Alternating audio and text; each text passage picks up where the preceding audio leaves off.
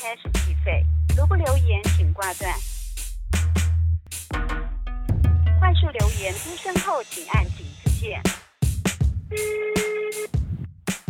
空运台湾计划，你好。大家好，欢迎来到这次的 Call in Project Taiwan。我的名字是 Alvin，是台湾计划的社群小编。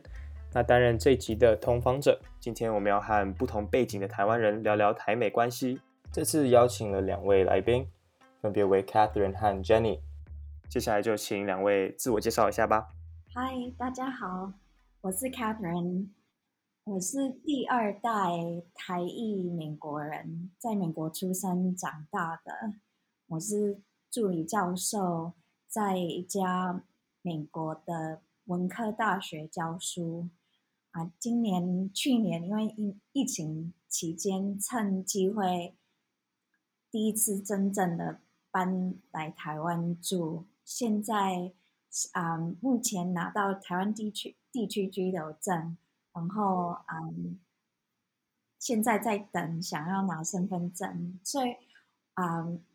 我关注台美关系，而且也想要帮助跟我一样背景第二代、第三代在国外出生成长的台裔背景的人，嗯，可以更更认识台湾、认同。Hello，大家好，我是 Jenny，那我是土生土长的。嗯，台北人。那我现在是哥伦比亚大学国际关系硕士。那之后是想要专修国际安全和东亚研究。那之所以会对国际关系有嗯兴趣，应该是因为自己本身是台湾人，还有台湾的国际处境，嗯，比起其他国家是蛮特别的，所以从小到大就对。嗯，国际国关嗯有兴趣，欢迎欢迎来到 Project 台湾。那嗯，相信刚才两位就提到，就是平常都会关注台美相关的议题。那两各位有觉得啊，尤其是二零二一年，嗯，有什么政策或一些事件让你特别去关注的吗？我觉得。可能这这两年应该是比较特别，因为疫情的关系，所以不管嗯你怎么讨论，就是国际关系上面的新闻，都是呃没有办法跳脱你知道疫情的一些问题。对，可是，在拜登还没有当选之前，很多人都会去想说，嗯，拜登会不会把嗯之前。奥巴马时代的亚洲政策再拿出来呃延续使用，还是说他会继续川普时代的那像印太战略啊之类的？那现在拜登已经拜登他们的政府已经已经做了几个月了嘛？那目前看看起来是有延续，就是川普时代的一些呃政策，那挺台的声音还是不断，所以我觉得。嗯，这可能是大家可以值得注意的一件事情。嗯，对。那看的人你怎么看？我觉得从我的立场，因为我是美国公民，然后这是第一次美国嗯选举的时候，我我没在家，这次我在台湾，所以我的立场就是。啊，一个一个美国人出国，然后看自己的国家的选举，从台湾啊，从这个台湾的啊啊位置立场啊来看自己的家的政治啊情况，然后发觉就是其实当然台湾人非常关啊关注嗯。这个选举，然后对我来讲，我开始担心，嗯，很多台湾人就是非常想要川普再连任，啊，很怕拜登会当选，嗯，所以他们，嗯，我觉得，就是有非常，这不是只是台湾的问题啦，嗯，对，各个国家都有收入一些非常嗯，就是不明白来源的新闻，然后甚至这些新闻也可以说，新闻其实是 misinformation、disinformation，对，啊，不是真正的，嗯，不是真正的资讯啊消息的，嗯，所以想要跟土生土长不能在美国啊投票，然后甚至对美国选举的规定。嗯，不太熟悉的，然后跟他们解释，嗯，美国这美国的嗯选举的结果，这不是川普被打压的，这是美国公民 出生。呃呃，出声音出来，自己嗯，用自己民主系统的方式来选，嗯，对，下一个总统吧。让然后，如果台湾人的价值是想要听民主系统的话，啊，民主政治的话，那一定要尊重。美国人自己选自己的总统的结果啦，所以就是我觉得其实想要，嗯，想要，嗯，跟台湾人解释，嗯，其实美国跟台湾民主系统，尤尤其是选举系统差别规定差别很多啦，可是这不表示美国的。啊，民主系统是不好的，或是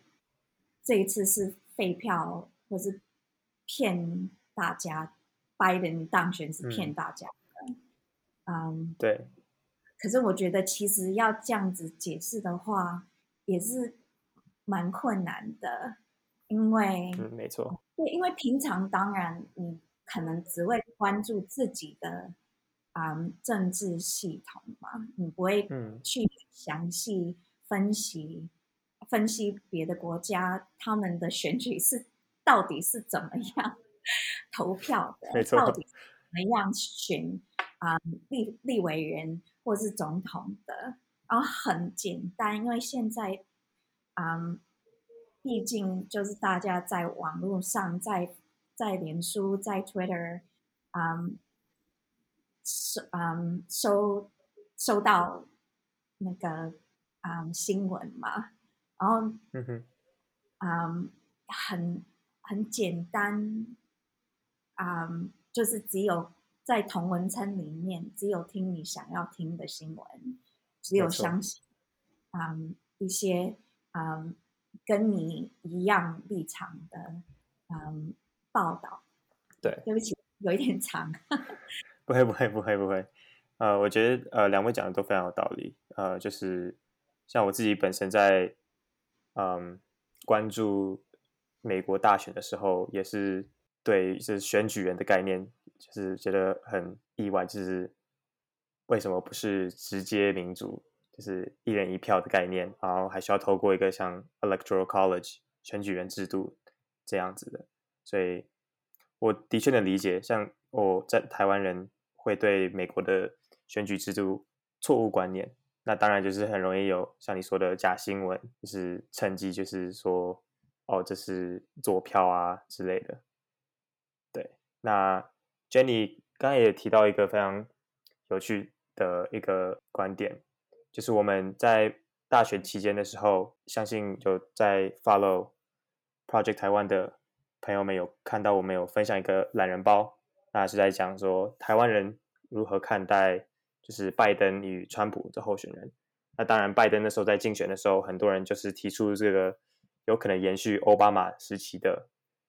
的一些呃台美关系的态度。那当然，像 Jenny 说的，这八个月后好像还是延迟川普的一些调性。那想问一下，就是你们认为，就是川普时期以及现在拜登？呃，执政后这样子的台美关系的发展，呃，两位觉得这是正确的道路吗？还是你觉得还是有些地方可以去嗯调整之类的？嗯，我觉得台湾的观众就是要就是记得的一件事情，就是说，呃，美国是一个民主的国家，那他们总统其实是每四年就会换一次，所以就算你今天支持川普好了，还是说你今天支持拜登，要了解的是台美关系不是一个总统去奠定的，那真正的要去看是譬如说美国民意啊。还是说现在国会里面有什么政策，还是说有什么挺台的法案？那如果你从嗯一九七九年看到现在，国会一直以来都是非常挺台的。那总统有时候会去选择说，他们的团队会去选择说要怎么样去嗯怎么样去和台湾接触，用不同种的语言。不过一直以来都是。台湾这个议题呢，在美国都是有呃跨党派的支持。那说，那如果你说有没有嗯支持现在台美关系这样子的发展，对不对呢？我是觉得说台美台美关系的发展不是台湾跟美国之间的关系而已。呃，如果国家现在对台湾还有对美国，呃，还有现在现有的这个。Rules-based order 现有的这个制度，嗯，对美国来说是有相当的威胁，而台湾跟美国跟其他许多民主国家在这个共识共识上面，嗯，这个这个基础上面就开始了解说，哦，原来中国这个国家，嗯，其实跟他们之前想的不一样，那我们要怎么样去？嗯，去支持民主价值呢？哦，原来中国旁边有一个国家叫台湾。现在台美关系为什么升温了呢？那不是不能只看台湾跟美国。去年美国有解密一个那个电报，就是说美国在一九八二年的时候，呃，在宣那个 communicate 之前，这个条件，他们卖武器给台湾会看。中国那边对台湾的威胁，所以如果美国现在卖台湾更多的武器，原因是因为他们觉得中共对台湾的威胁越来越大。所以当你在聊台美关系的时候，是没有办法离开中国这个议题。对对，那 Catherine 你觉得呢？我当然就是非常希望，不只是美国啦，跟 Jenny 讲的一样，就是各个国家。其实可以一起跟一边跟台湾建立好友关系，然后也可以跟中国有正常的地缘政治关系。因为中国的立场是说，你们要跟我们有贸易啊，还是有就是有政治关系的话，那你不能离台湾，你不能跟台湾有任何关系。这是他们的他们的立场，可是我觉得其实实际上来说，你可以跟台湾有一些就所谓的 informal relations，不是 official relations，可是很 informal 的 relation。是因为我觉得我花了很多时间跟就一般的美国人呐讨论什么是台湾，为什么台湾是一个重要的地方，为什么美国应该要关心。台湾的未来，没错。毕竟台湾离美国非常远嘛，嗯哼。而且而且，因为中国在国际平台的声音非常大，所以很多人完全都不知道台湾其实是已经是一个独立国家啦，不是只是一个平常的中国一个省而已，跟。湖南跟广东跟香港、台湾完全不一样，可是很多人就不太理解这一点，所以你要跟一般台湾人、呃，一般美国人说，说服他们、说服他们一点，就是说，OK，为什么其实是嗯非常重要的地方？所以有一些美国人就是有一点害怕，我可以理解嘛，他们就是怕你如果跟台湾越接近的话，中国会生气，然后台湾，然后美国跟中国就会打战，然后美国就会派军队，然后就是代表代表年轻美国军队会被牺牲嘛？没没错。所以就觉得 OK，那我们就不要管台湾啦。嗯哼。啊，可是我我就说，其实美很多美国人不太知道，台湾跟美国已经有很深刻的关系，不管是经济，嗯，或是历史的关系，啊，或是我们这种台湾人移民到美国，然后在美国生小孩。啊，当美国公民投票啊，然后其实，在啊台湾、美国也有派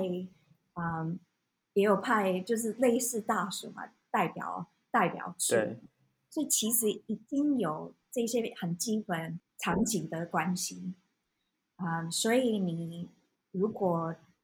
跟台湾当好友，有很多方式可以当好友，可以捐啊。疫苗可以派，就是比较嗯低的程度的政治人物，嗯来台湾，就跟台湾他们嗯相同嗯阶层的，对相同阶层的政治人物有一些嗯就开会嘛，嗯更了解彼此的国家的情况，可以送美国学生来台湾嗯读中文啊，或是。嗯，当留学学生啊，这这都是见好友嗯的的方式，然后也不需要有真正的 official recognition、official relationship，这都是比较 informal 的关系。这样子其实会给台湾人一些鼓励，因为我觉得台湾人最需最需要的是什么？国际的民众有在看中，有在看见他们。在支持他们，不要把自己的民主政治系统放弃。了解。呃，那我觉得凯特，你刚刚才讲到一点，就是呃，非正式关系的重要性。那就是说，就是像你刚提到，就是参访啊，甚至是有学生交换、交换学生的计划、计划之类的。那我也想要结合刚才 Catherine 和 Jenny 都有提到一点的，就是关于美国是否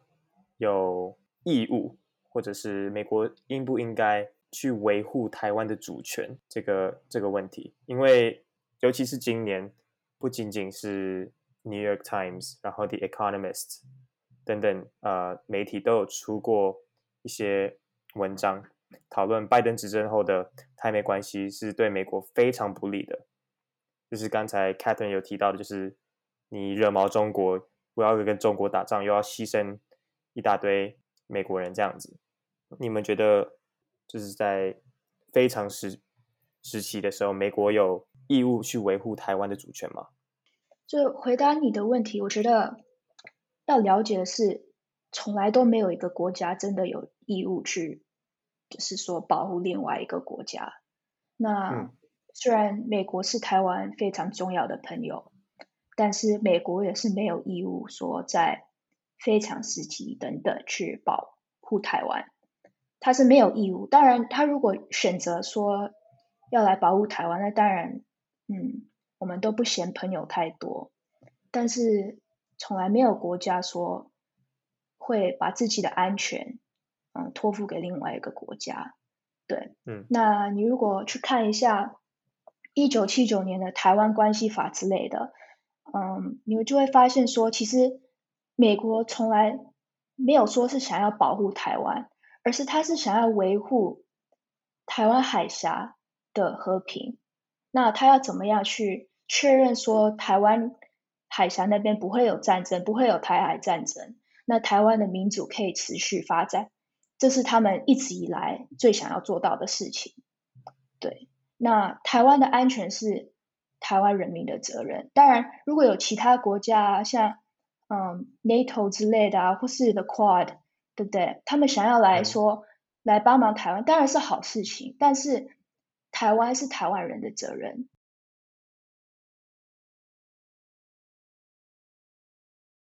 嗯，我觉得你看历史上的话，就是嗯，世界第二大战以后啊，嗯因为美国那时候嗯，战略是想要反共嘛，所以嗯。就保护嗯蒋介石、蒋经国的跑来台湾嗯的中华民国政政府嘛，所以其实以前美国要美国觉得他们有义务要保护的岛，其实是想嗯他们在他们的想法上，不是真正的保护台湾或是台湾人，是保护嗯。中华民国跟反共的啊、政府。然后我嗯。觉得，因为台湾变成就是台湾人牺牲自己的自己的血嘛，嗯，把国家改成民族民主的自由的国家，而且我觉得台湾台湾人每天都在建国，不管现在还没还没建立真正国大家国际平台认同的台湾国啦，可是大、嗯台湾人每天就用小小的方式来建立一个新国家，所以你嗯。问一般现在的台湾人，你的国家是哪一个国家？不管是台湾国或是嗯中华民国的台湾，就是改成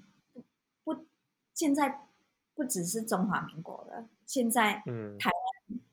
台湾国占一个很大的部分，在在大家的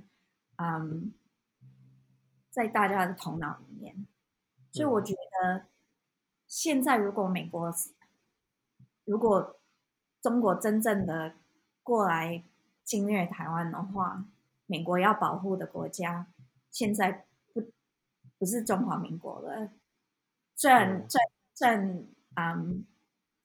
名义上还是中华民国。名义上还是中华民国，对，可是，在大家大家的头脑，现在已经变成台湾一个台湾国家，或是有、现在有台湾人。以前那时候，美国跟啊、呃台湾有关有真正的嗯嗯政治关系的时候，嗯，从美国的立场。住在台湾人，住在台湾的人都是都是中国人嘛，都是 Chinese 对。可是现在现在有有台湾人的，两个、两个年代以后，住这里的人都是台湾人，所以我觉我觉得我觉得台湾现在有一有一点困难的是说，为什么台湾有有军队？这是其实对我来讲是非常有趣的。问题的议题，嗯哼，台湾人台湾为什么有军队？这是因为那时候那时候国民党来台湾带他们的军队来台湾，然后从那里开始，台湾才有自己的在台湾就是有有军队在在台湾，嗯，然后独裁的时候。军队当然，宪兵什么的都是用来控制台湾人。其实那个年代，军队不是啊、嗯，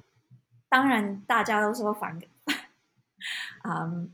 反中共嘛，然后对对对，嗯嗯，想要来用军队来嗯反攻大陆的概念，大陆对，可是。真正军队用来做什么？是控制台湾住在台湾的人，不管是本人或是外省人，不管是住在台湾很久的，或是刚来台湾的，嗯、军队就是为了这个原因有蒋政府一直在养军队。啊、嗯可是现在的话，啊、就是军队是慢慢的改变，说我们的目的是什么？嗯以前的目的是反中共、反攻大陆，为了啊、想要把中华民国的政府搬回去，搬回去，我搬回去南京，南京我不知道哪个城市了。那、现在、现在的目的是什么？然后就是说，要改成是守守护一个台湾国家的目的。我觉得我觉得这是这是一个嗯，transitional justice，就是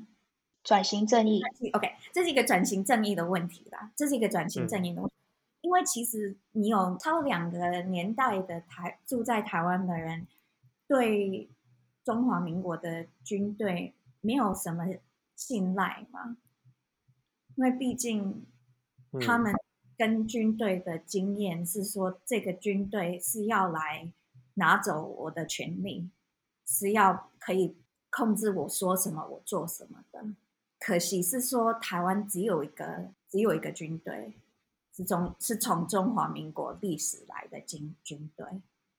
所以我觉得像跟你说的，台湾人要守护自己的国家，当然是自己的责任嘛，自己的国家要自己救，不可以不可以依赖别的国家，嗯，但是我可以理解说，这其实是要要花很多时间，要改变，要改变，嗯，军队方面的想法，也要改变住在台湾人的对军队的，嗯，信赖的想法。那就是不知道有够时间吗？因为我觉得你如果你有在一个年代的时间，在三十年的时间，我觉得那谁谁会谁在当当军队，谁在当嗯比较高高层的军队的嗯领袖，啊、对对领袖啊、你在三十年以后，完全都是土生土长的台湾人，完全都是对，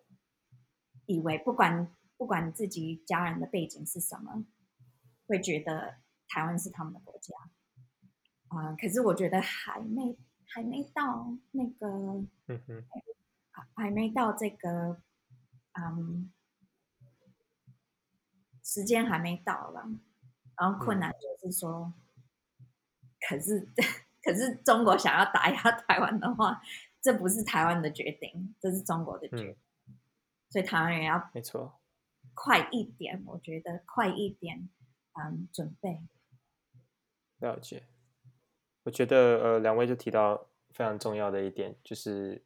自己的国家自己救。那这也是可能是我个人观点了，就是我自己觉得，好像呃，台湾媒体不只是媒体，甚至是一些政治人物，往往会忘记，大部分的台湾人都应该很清楚理解说，嗯，自己国家要自己救。而呃，今天如果是支持亲美的或是亲中的，无论如何都知道自己的国家的的责任还是归咎于自己。那我觉得 Catherine 讲到一个非常有趣的一个观点，就是如何去从我们历史上以来沿用的一个军事系统，来来转型成为一个真正维护自己国家主权的一个的机制，而而不是说哦为了要反攻大陆，然后先暂时治理台湾地区的概念。所以呃，我觉得 Catherine 这个论点非常有非常有意思。那我也是最近有看到你在 Twitter 上有发表一些相关的一些观点，我觉得蛮有趣的。就有时候滑的时候说，哎，这是个新的观点，我这我没有听过，这也好像也没有很常人有人会提到，大家都通通常讲到军队，起码以我们这一辈来说，就是哦，你去当兵就是什么救灾啊，去扫地啊之类的，常很少会提到是我们军队真正的目的是什么。那甚至是老一辈的觉得说，哦，年轻人现在只要当四个月的兵，就是呃，根本没有什么自我防护的一些能力，所以必必须靠可能其他国家之类的。对，像像我们爸爸年代嘛，我爸爸那时候被派到金门，非常辛苦那两年，而且他也是他也是支持台独嘛，所以他那两年非常痛苦的，嗯，然后虽然他非常支持台独的，可是他对军队完全都没有嗯青睐，我可以理解他。他为什么有这两个想法？好像是有一点矛盾嘛。对。可是当然，那时候台湾在戒严的时时代，嗯，军队是你要你要，军队不是公民的军队，军队不是人民的军队，然后就是要想办法，现在改成。每一个每一个居住台湾的人民，有对守护国家有一种责任感。嗯哼。那我们今天的讨论就先告一段落，下一集会继续和 Catherine 及 Jenny 讨论他们身边的人如何看待台美关系，以及生活中如何做外交等问题。就请各位听众敬请期待，我们下期见喽。